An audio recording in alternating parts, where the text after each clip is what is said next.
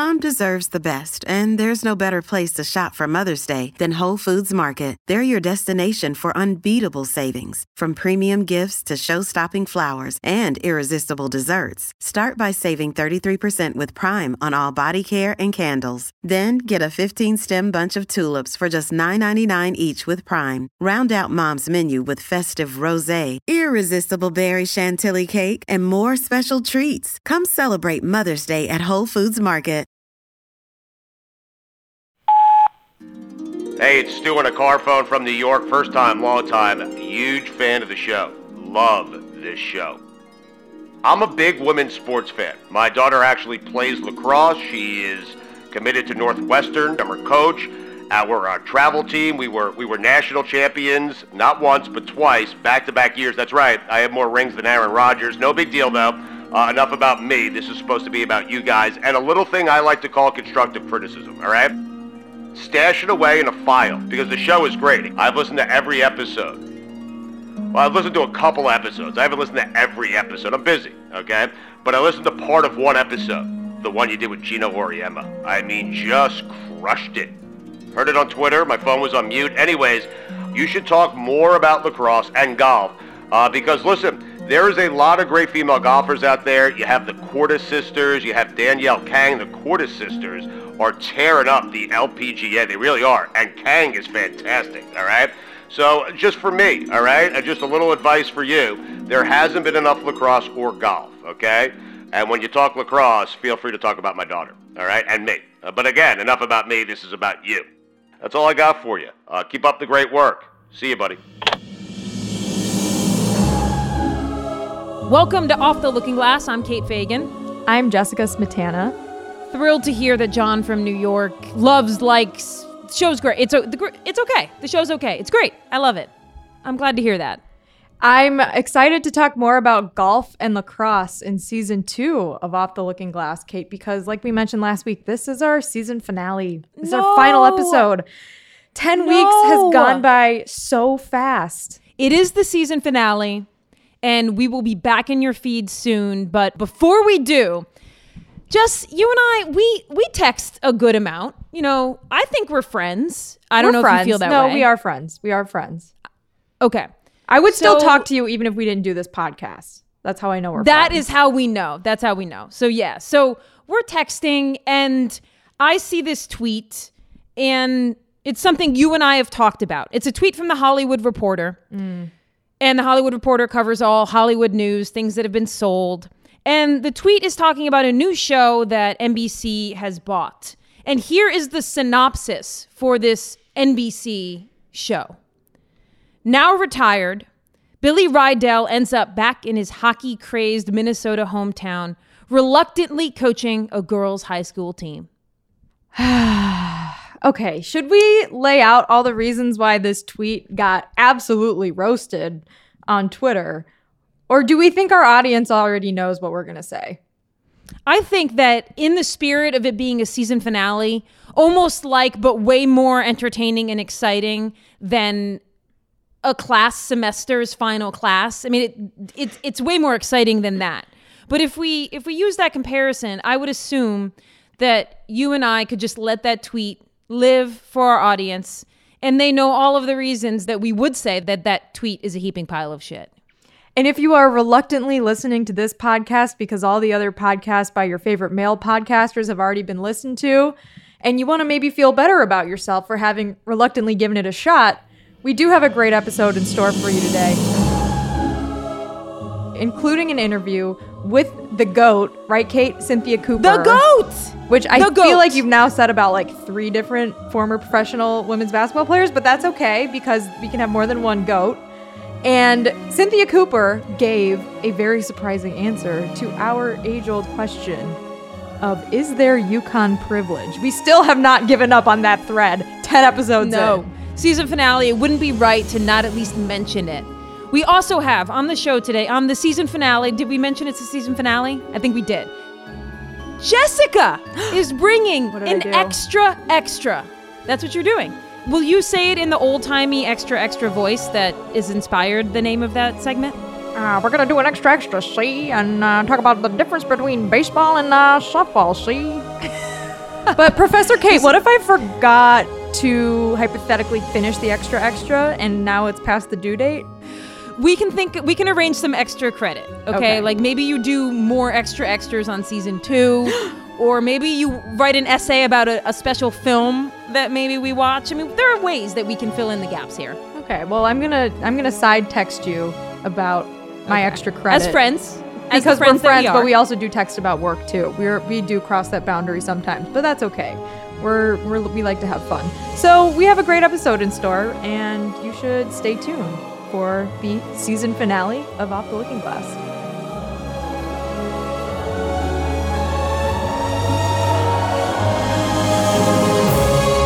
and I'm, I'm just going to ignore the part where the, you said that i had three different goats on this season i'll just ignore that I mean, you have. it's a true statement Hey, this is Layshia Clarendon.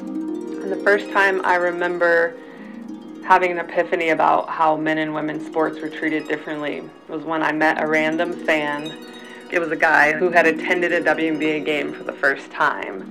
And they were complimenting me on how like quick we were and how fast we were and like how physical the WNBA was. Like they were like, "Yo, y'all were like hooping out there. You were getting after it." And I was like, yeah, what did you think we did? Skip up and down the court and frolic in flowers and like do each other's hair? Like we're basketball players, we're professional athletes. But I realized that when someone goes to an NBA game, they expect to see the best athletes in the world. They expect quickness, speed, jumping, athleticism. But when you look at women and women in sport, we don't expect that culturally. We don't view us through that same lens. And it's that cultural stuff that's so deeply ingrained in the way we view women's sports that ultimately leads to how we invest in them, how we put resources behind them, and uphold them with the same kind of like status that we do men. And I have that epiphany over and over and over again when very well-meaning people come to compliment me about how dope it was to watch our game in person. And I'm like, yeah, I know, because I do that shit every day, and we're the best.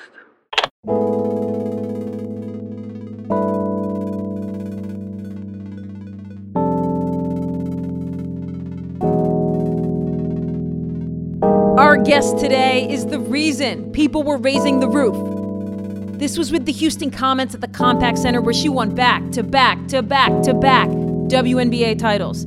She won two in a row at USC before she went off and ran the European leagues for more than a decade. I, I can't even lay out all her career highlights here because we'll be here all day, but here's a few of them.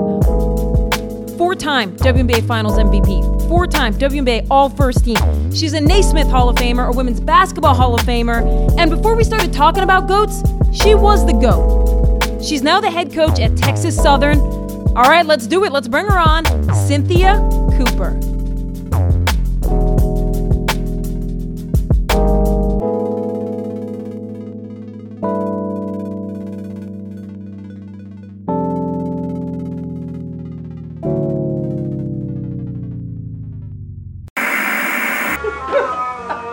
Cooper, guard, Houston Comets. Yeah, hi, what's Why'd your you pull name? a 4 3 on the break last night?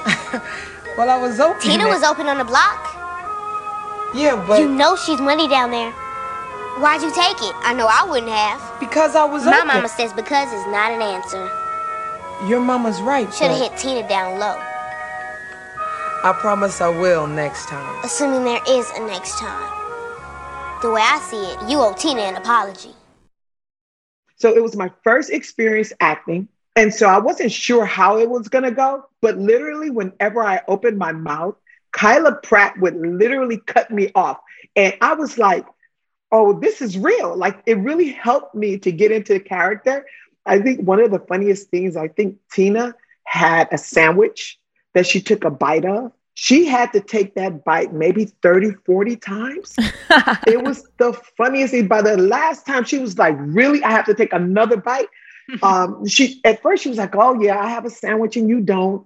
But after that 30th time, she was done. She was, and Kyla was was great. She made it easy because literally she was cutting me off every time I said something. It was hilarious. Yeah, I guess in the beginning you're like, cool, I have a sandwich, and then you've eaten seven sandwiches. and that's that's not what you wanted. It was funny. So take us back because I mean I've you know I've read your Players Tribune piece. I was paying attention back then because I played hoops. You're running these these European leagues for a decade, and now the W starts up, and the ABL passed on you. I mean I'm telling you things you already know, but then you get to this point where you're in the WNBA and you're just killing it, and you find yourself in a Nike commercial, and you're shooting this Nike commercial compared to where you were five, six years before playing in whether it was Parma or Spain. What was it like when you were sitting there in the late 90s and you're like looking around and you're like, this is where I am now? You know, it was amazing. And I will tell you, it was an honor. Like so many people say it was an honor, but remember, I was in Italy away from family and friends for 11 years. And my 10 years in Italy was amazing. They, they were amazing, scoring titles, you name it, we accomplished it. But it was different in the WNBA. When we got to the WNBA, first of all, I said to myself, you know, this is the tail end of my career, but I'm giving 100% every time I step on that court because this is a dream come true for me to play professional basketball in America in front of American fans and then in Houston where 16,000 fans filled the arena at the Compaq Center and chanting and raising the roof. And it was everything and more that I ever dreamed of as a professional player in America, playing in a professional league in America. It's, you know, you dream of the crowd going crazy when you hit the game winning shot or you knock down the free throw or, or a game changing steal. You dream of those things. You see them on ESPN, you see them on all of these other networks. But when you're a part of it, it's amazing. And you never want to disappoint. I never wanted to disappoint. I always wanted to bring my A game. I always wanted to give the fans, the, the fans both in front of the television and in the stands exactly what they paid for. We were talking to Nancy Lieberman a couple weeks ago and then the you know the WBL came up, this league that ran from like 1978 to 81, like right before your time at USC. And I know there were probably other iterations I'm forgetting of women's professional leagues, but for you, was there a moment where you find yourself late 80s, early 90s, and you're thinking, is it possible I'm going to play this amazing career and I'm going to be this one generation that doesn't get a domestic US women's professional league? I mean, did that, did, were you thinking those things and like wondering how that could possibly be? Well, you know what? It's, it's so funny. I did. I thought that this opportunity, the WNBA, would pass me by. First off, the ABL passed on me. I called them first, and they were like, nah, we have enough guards. Like we're good. And I'm like, okay, I guess I have to go back overseas. Then I heard the rumblings about the WNBA, but I wasn't sure. I thought it might pass me by, right? I'm on the tail end of my career. I've been overseas for so many years. I didn't think I would have the opportunity to showcase my game, to show what I had been doing so long over for so many years overseas. So I did think it would pass me by. And when I finally got the opportunity, I literally took advantage of every single opportunity that the WNBA gave me to play basketball in America. You should have saw my workouts. Like I'm in the gym before practice. I'm in the gym after practice. You're talking about bringing my A game. I brought my A game to practice so that it would come natural to bring it to the game. It was that type of intensity and passion. And really, I really felt like you, they were doing me a favor by allowing me to come back to America and play the sport I love.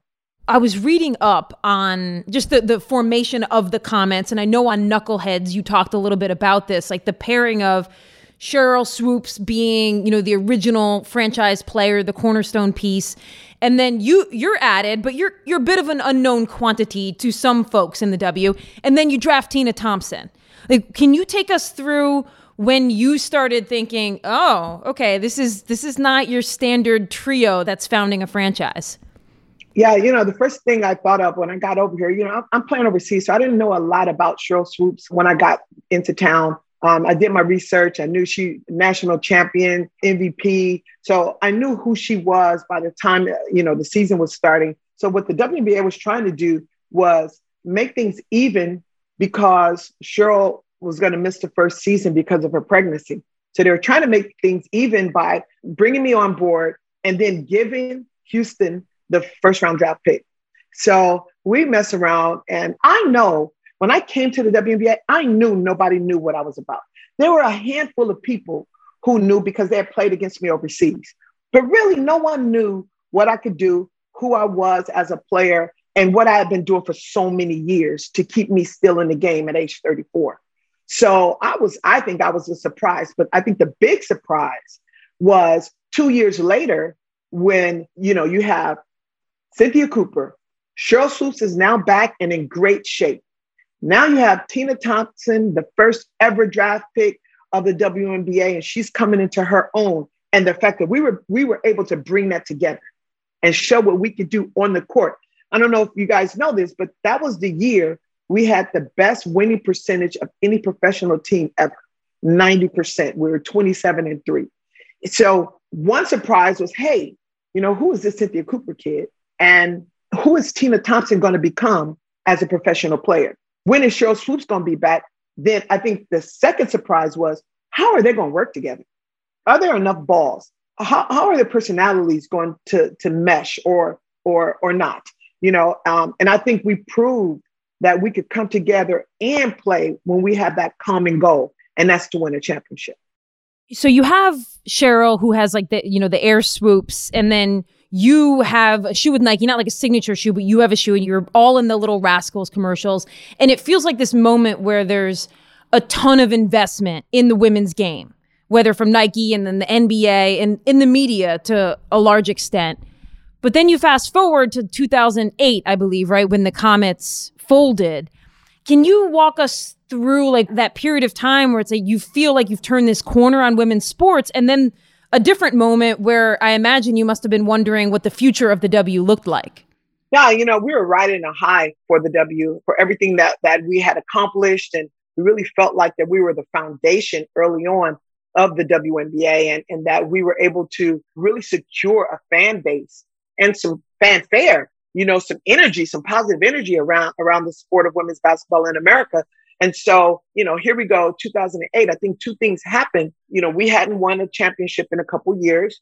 And then that was around the same time some of the owners, NBA owners, start to kind of separate themselves from some of the WNBA franchises. And so they we had to go out and find different sponsorships. And, and I think that's where the Houston Comets kind of fell along the wayside, where they had trouble bringing together enough a group of people to keep them around here in Houston. So, you know, it was very, very, it wasn't disappointing. It was devastating. I, I really didn't know what had happened. And my phone was just blowing up. Like, I mean, I, what's going on? So I, I, you know, listened to a couple messages, the television, they're trying to get in contact with me. And I find out that the Houston Comets have folded. I'm like, what? Like the type of legacy that we had built in the W I, I thought would save us. We would find a way, you know, maybe maybe move to a different city and move back. I don't know, but find a way to keep the Comets around. But it didn't happen, and and we had to, you know, just kind of succumb to the reality that there were no more Houston Comets. Yeah. I mean, there, there were some lean years there in the middle for the W, at least from the outside looking in from like 2008, 2009. What's the future of this league going to look like? And now you're looking at the last few years and this injection of media attention. And it feels like there's another corner being turned. And, and to your point, it would be mighty nice to have the Houston Comets still around right now as a cornerstone franchise. Yeah, absolutely. It, it would be. But I, I will say, I love where the W is right now. I love the promotion. I, I think we got away from that. We got away from the marketing. We, we, we didn't feel like it was as important to invest that type of money. But when, when you have a new league and new players and this is it's new for America. You know, you go overseas, they've, they've had their league for 30, 40, 50 years. We just started in the WNBA. We have to continue to teach and educate the fan base on the talent that you see when you're when you're witnessing a basketball game in the W or in, in college. That we are talented, that we are entertaining, that we can play some ball. You know, we that that is the type of uh, thing that you have to make sure that you continue to teach your new fan base. Because when we were talking to Nancy, you know, she was just mentioning looking now at like a Paige Bueckers or even some of the W players And she didn't get to play in the WNBA the way you did, even though you were on the tail end of your career. She really didn't have that same moment. And she was like, I'd give a little piece of my pinky to be able to play in my heyday on ESPN the way some players can play now. You definitely had that, but you didn't have all of that. And now now you're looking at the next generation and there's even more momentum being built when you see the deals that Paige is getting at UConn and some of the endorsements that have come to Bird's Way. What are, what is your thought when you look at this next generation and like what's coming to them? I love it. I love it. I'm not jealous. I'm not bitter. I love it.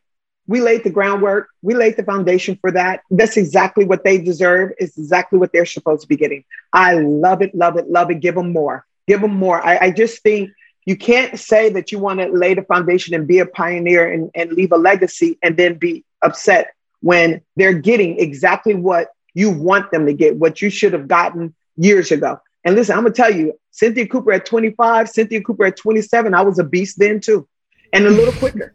just I, and I so I know what I brought to the table. I know who I am as a player, and I know what I gave to the W. And because of that, you have players getting a lot more now, and I'm all for it. Like I am their biggest cheerleader. I am in their corner on their team. Let's go. so we we have this standard question we ask about UConn. And we've tried to ask most guests to like be as fair as possible. Got a little dicey because Muffet McGraw weighed in. And then Geno responded to Muffet, and it was a whole kerfluffle. The idea was just like, and, and you're in women's hoops, so you you get it. Like that, UConn, of course, is amazing and has won tons of championships, but there's also this thing in the media, especially like a male dominated media at times where it's like, look, we're here for one story. We have room for one story that we're going to tell. You know, what's it going to be? And it's like, it always is UConn. So it's like this monopoly that's gotten carried away. That's my lead up. It's, it's always tough to ask people this question. So I'm just stalling right now. As someone in college basketball, do you think there's a bias in the media toward UConn? I think there's a bias in the media towards great teams and teams that um, the media knows the fans will support and the fans want to see.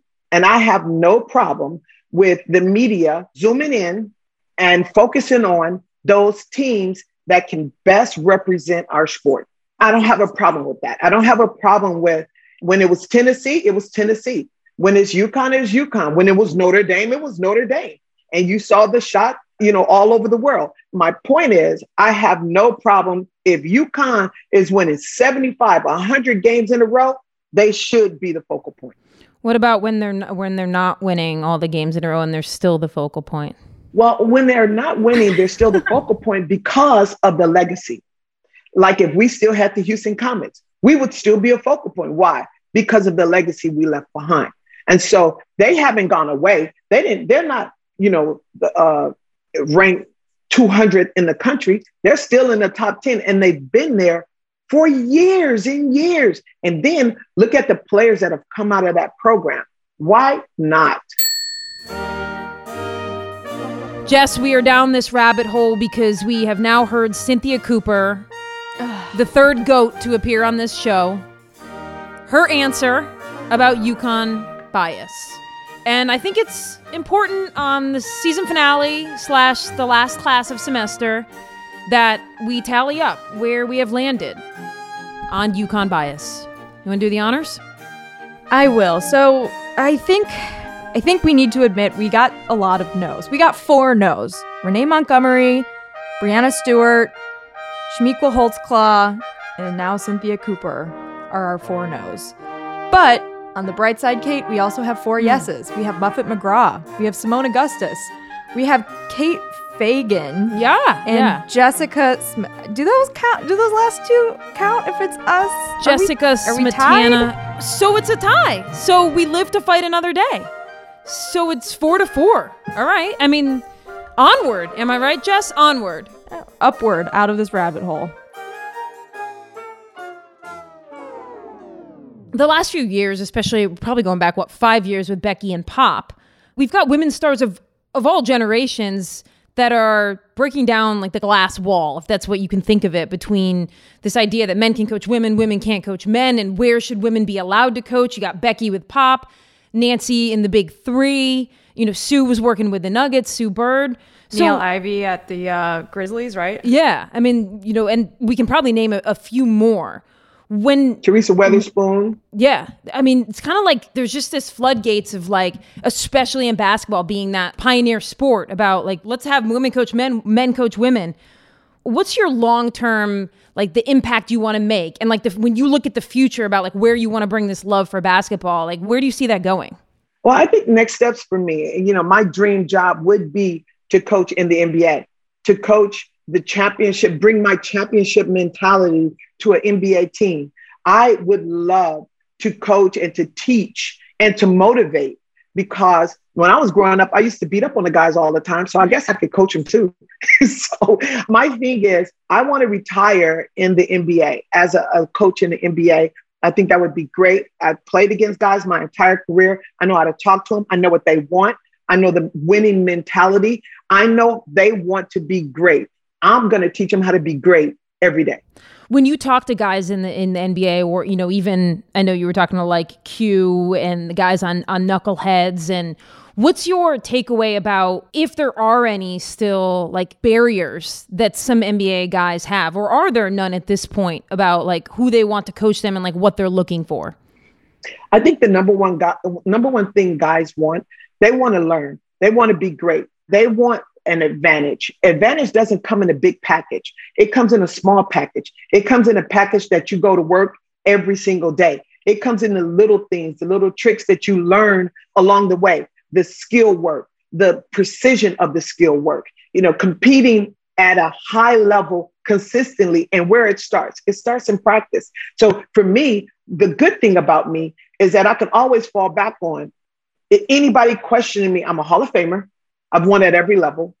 I have four championships in a row, and nobody has ever done that. So my teams have been successful, and as a part of those teams, I've you know been a key component of it, right? So when I talk to guys, I talk to guys in championship mode. I talk to guys in getting better. I talk to guys how you can make a difference on this team. What do you need to do to balance your game out so that you're difficult to defend and stop? You know, that's some of the things that I bring to the table. And I bring this energy every day.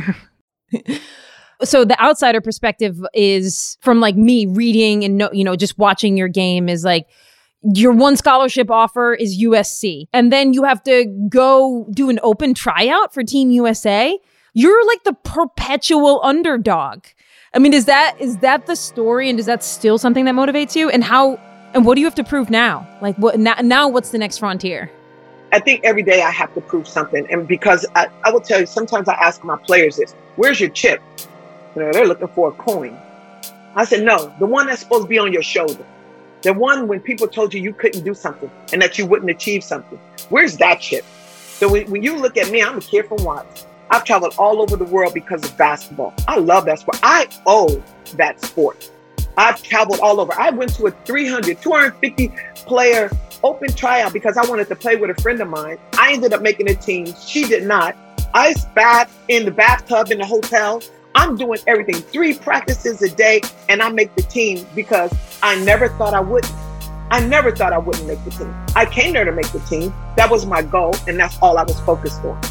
And that's been my journey, right? I've always only had one scholarship offer, but so I owe USC.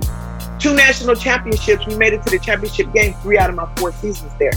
So I really feel like basketball has opened the windows of the world to me. And I owe that sport a debt of gratitude, like to give my all, to be passionate about it, and to lay the foundation so that the next generation can have more. They don't have to start where I started. They can start somewhere higher, as they should.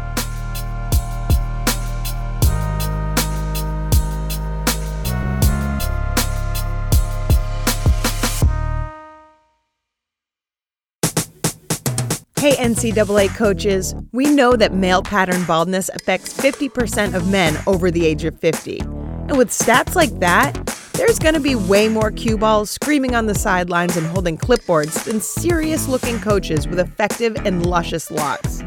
Let's face it, it's wreaking havoc on your games. That's why it's time to let you in on a little industry secret.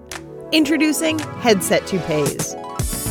These are NFL quality Procom headsets with a patch of champion hair hot glued right to the top. With headset toupees, you'll never be distracted again by someone saying that they're going to put turtle wax on your head. Keep it serious with headset toupees. Sure, it'll be obvious when you get upset at an official on the sideline and toss your headset, but generally people tend to avoid pointing out obvious systems. That's why Karl Ravech's hairstyle has remained unchanged for 25 years. Coaches with great heads of hair are far more likely to win championships. You think the Kansas Jayhawks won the big dance in 2008 without our help? Trust us when we say success starts at the very top. So, what are you waiting for? Start your free trial of headset toupees today. Use offer code CHROMEDOME to get 30% off your first 12 toupees. Headset toupees, a winning look for you, a winning look for your team. Have you ever wondered why softball exists? Let me take you to spring 1972. Not the beginning of the story, but more so the middle.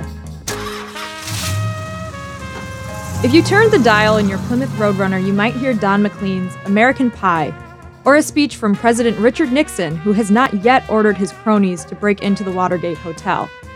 Maybe you'd hear a news bulletin on the Equal Rights Amendment, which has just been passed by the United States Senate for ratification by the states. In Hoboken, New Jersey, just across the river from Manhattan, Maria Pepe, a 12 year old girl, likes to play baseball with her friends, who all happen to be boys. One day, she decides to try out for her hometown Little League baseball team. You know, the one all her friends are on. It's called the Hoboken Young Democrats. Maria is an exceptional ball player, according to Young Democrats coach Jimmy Farina. She makes the team.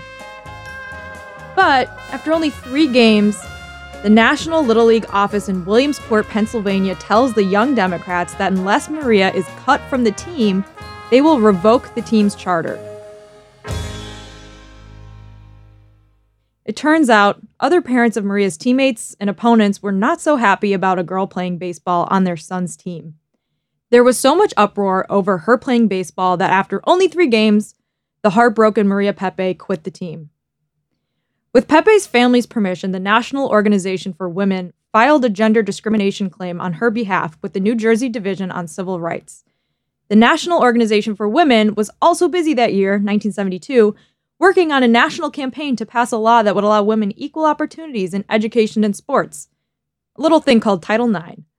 Maria's case, it went to trial, and during testimony, Little League Baseball argued that baseball just was too physical for young girls to play. Creighton Hale, an executive for Little League Inc., cited one study which stated female bones can take less twisting, less weight before being crushed, and bend less before snapping. Hale also argued that a girl batter standing 46 feet from the pitcher, the distance from the plate to the mound in Little League Baseball, would be slower in getting away from a beanball than a boy. The arguments that they used against it are insane. And this isn't that long ago. This is like the 1970s. Emma Span is an enterprise editor for The Athletic, and in 2014, she wrote an article for the New York Times titled, Is Softball Sexist? And it was oh you know girls they could get hit in the face and then it would ruin their looks. It was like if they get hit by a baseball they could get breast cancer it was an actual argument used against letting girls play little league. It's, you know it was like coaches might not feel comfortable patting them on the butt it was like another actual argument. Yes. A grown man argued that if a girl was tagged out in the boobs during a game they could risk developing breast cancer. Despite these compelling arguments Hale and Little League Inc. lost their lawsuit. The judge ruled in favor of Pepe, saying, The institution of Little League is as American as the hot dog and the apple pie, and that part of Americana should not be withheld from girls. The following year, more than 30,000 girls played on Little League teams. Despite the lawsuit and the passing of Title IX, 1973 didn't become a watershed moment for baseball playing women because despite the ruling, a completely different sport was still being promoted as baseball's female equivalent. Softball sort of originated as oh, we'll let girls play this. It's a kinder, gentler version. They won't have to run as far. Softball, a sport invented by men in the 1880s, became baseball's female counterpart because it's, air quotes, a gentler version of baseball. But baseball and softball are not the same sport. Let Dot Richardson, the two time gold medal winning Olympic shortstop and current women's softball coach for Liberty University, explain some of the differences between baseball and softball. For softball, the ball is bigger. It is 12 inches in circumference as opposed to a baseball that's smaller. And for a baseball, they throw as pitchers overhand. And they usually throw from a mound. However, in softball, it is flat, right? And it's a pitching circle. The mechanics of a delivery of a pitch are different. In baseball, it's overhand. And in fast pitch softball or slow pitch, it is underhand. Usually the dimensions based on the age are 35 feet to 40 feet, collegiately and internationally 43 feet away from home plate in the sport of fast pitch softball. And our pitchers can throw as fast as 74 miles per hour.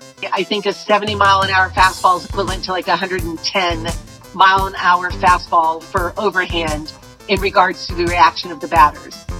Now the batters boxes are shaped a little bit differently, but you know, it's just narrower for softball than it is for baseball. And then when you look at for Major League Baseball, the outfield fences are quite farther because a baseball will travel a lot farther than a softball will.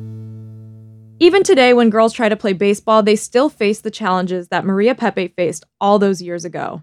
Women have been sort of funneled into softball, pressured into it, forced into it, because when you get to a certain point, in a lot of cities, in a lot of towns, in a lot of teams, you're no longer allowed to play baseball. Or if you are allowed, it's a fight. It's a huge legal fight. Dot Richardson's sports origin story begins with baseball as well.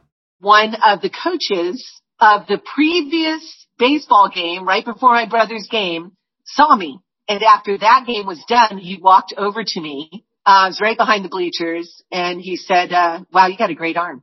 How would you like to play on my little league baseball team?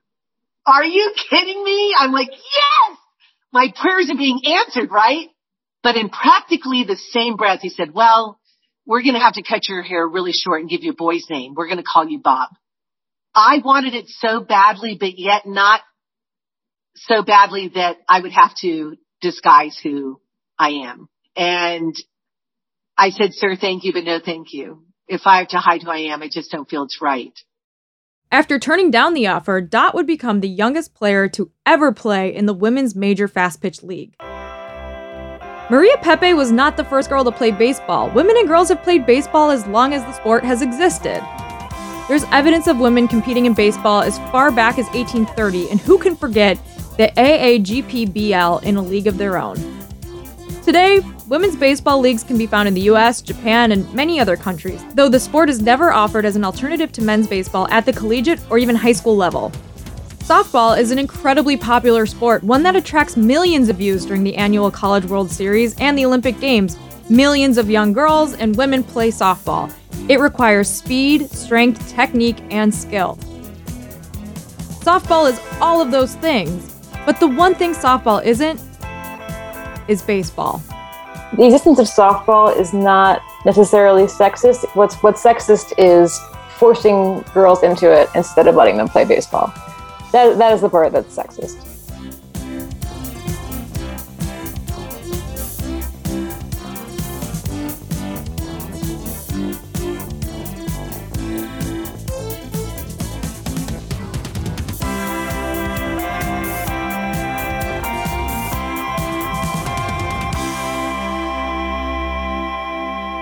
Thank you, Jessica Smetana, for the extra extra. Professor Smetana brings the extra extra.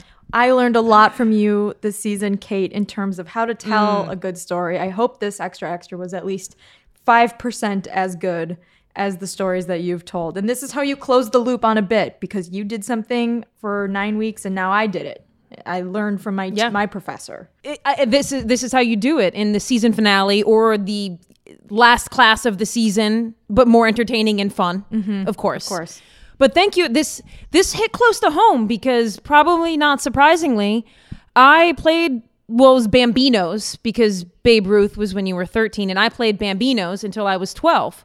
Baseball is my favorite sport and then when I turned 13, it was made very clear to my family that I could not continue in little league. And if I wanted to continue, I would have had to file a suit. And I didn't want to do that and everyone was like, "Just go play softball." And it's not that I don't think softball is awesome in its own right. It's just, as you so eloquently said, it's not baseball. It's actually a very different sport. So I was both glad and saddened to hear that this experience that I had was being replicated. Glad because it's like you never want to feel alone and that other people were fighting for this, but sad that like this is still happening that that men and women are saying these like ludicrous things that have been proven throughout the years are ridiculous. Like women can't run marathons. And then it's like, okay, well actually they kind of can and they're actually pretty good at it. Like, oh, women can't play baseball because they can't twist that hard. Well, actually they can. Like these things get proven out to be ridiculous. Yes, and had you perhaps sued your local Little League chapter, you may have had Mm. A day at Yankee Stadium, which is what happened with to Maria Pepe in 1972, which I did not include in my extra extra, but I had to tell you about it, Kate, because I read a newspaper article from the Hackensack Record about her day at Yankee Stadium with some of the best as in most absurd quotes that I've ever read. I thought it was gonna go somewhere, and then it just took like a hard left turn. So I'm gonna I'm gonna read a couple a couple paragraphs for you right now. At least some Yankees questioned yesterday don't agree with banning girls from playing baseball. Quote, I think it's great, Blomberg said of Maria's love for his profession. She's staying out of trouble. When I was her age, I went around tearing down buildings and beating up little guys like this, he kidded, taking a bogus swing at a smaller male observer nearby. Should Maria be allowed to play in the major leagues if she wants to when she grows up? Quote, if she's good enough, sure. So I was like, oh, okay, wow, these professional baseball players, like, they're they're pretty progressive. Like they think a woman can play professional baseball.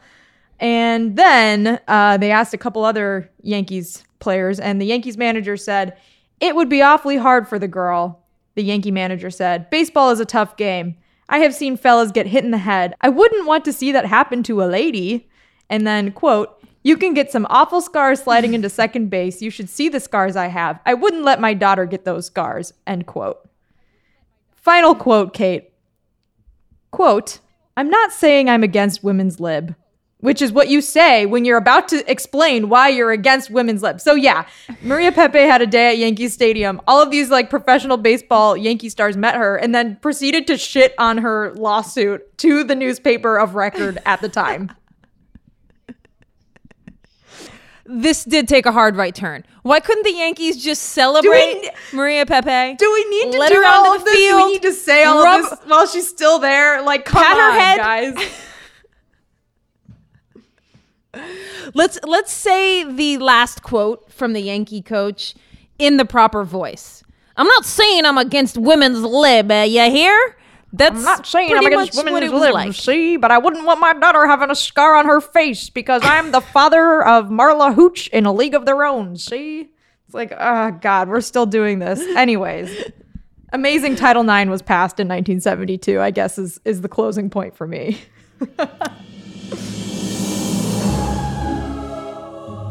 Jess, we have reached it. We have reached the home stretch. We can see the finish line of season one. And the question is do we want to finish? Do we want to cross No. this line? No, No. I'm, I'm I'm nostalgic already. I feel like we should we should thank everyone and then play the outro music from Saturday Night Live. We should do that.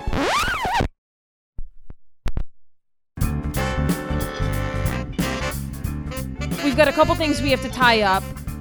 First, being that we are still fighting for Geena Davis to come on this show. And look, I I would say I'm optimistic. I don't want I don't want to I don't want to give away any secrets.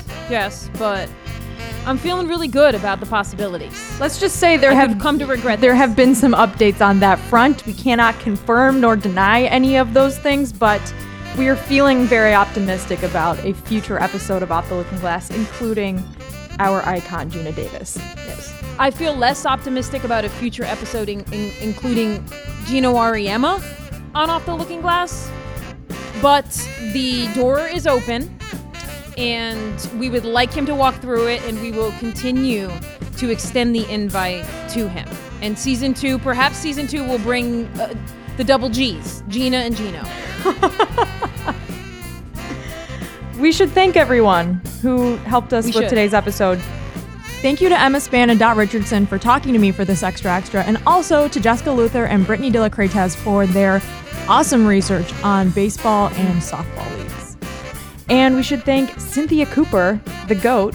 Yes. GOAT times the goat. three. Goat, goat, goat. For talking to us about playing in the W and playing overseas and being the GOAT. Yes. Thank you for the moment of epiphany, which you heard at the top of the show from Layshia Clarendon. How about that? Minnesota Huge Lynx get. star dropping. Yes, huge. I mean, we're just getting gets left and right here. You know, we got goats all day.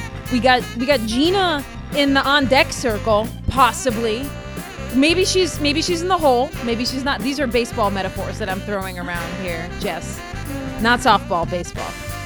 We also should thank you for not just co-hosting Aw. the shit out of this show, but for producing it. Oh, I thought you meant the listeners. Hmm. But thank you. I appreciate that. I should thank you for being a delightful co host. Why, thank you. And we should thank Carl Scott for putting all of this wonderful, wonderful content together for everyone.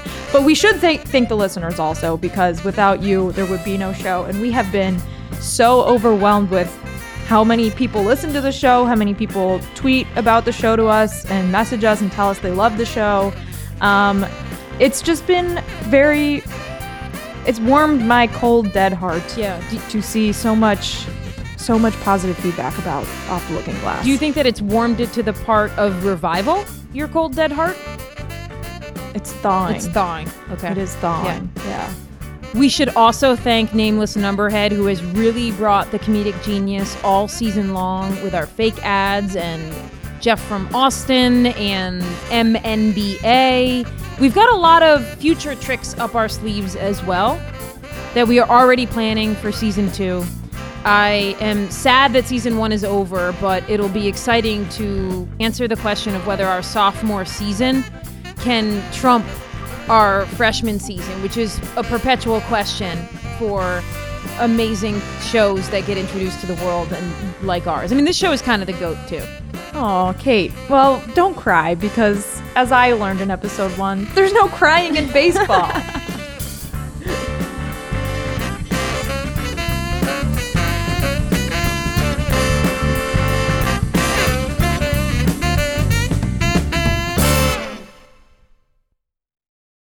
Without the ones like you, who work tirelessly to keep things running, everything would suddenly stop. Hospitals, factories, schools, and power plants, they all depend on you. No matter the weather, emergency, or time of day, you're the ones who get it done. At Grainger, we're here for you with professional grade industrial supplies.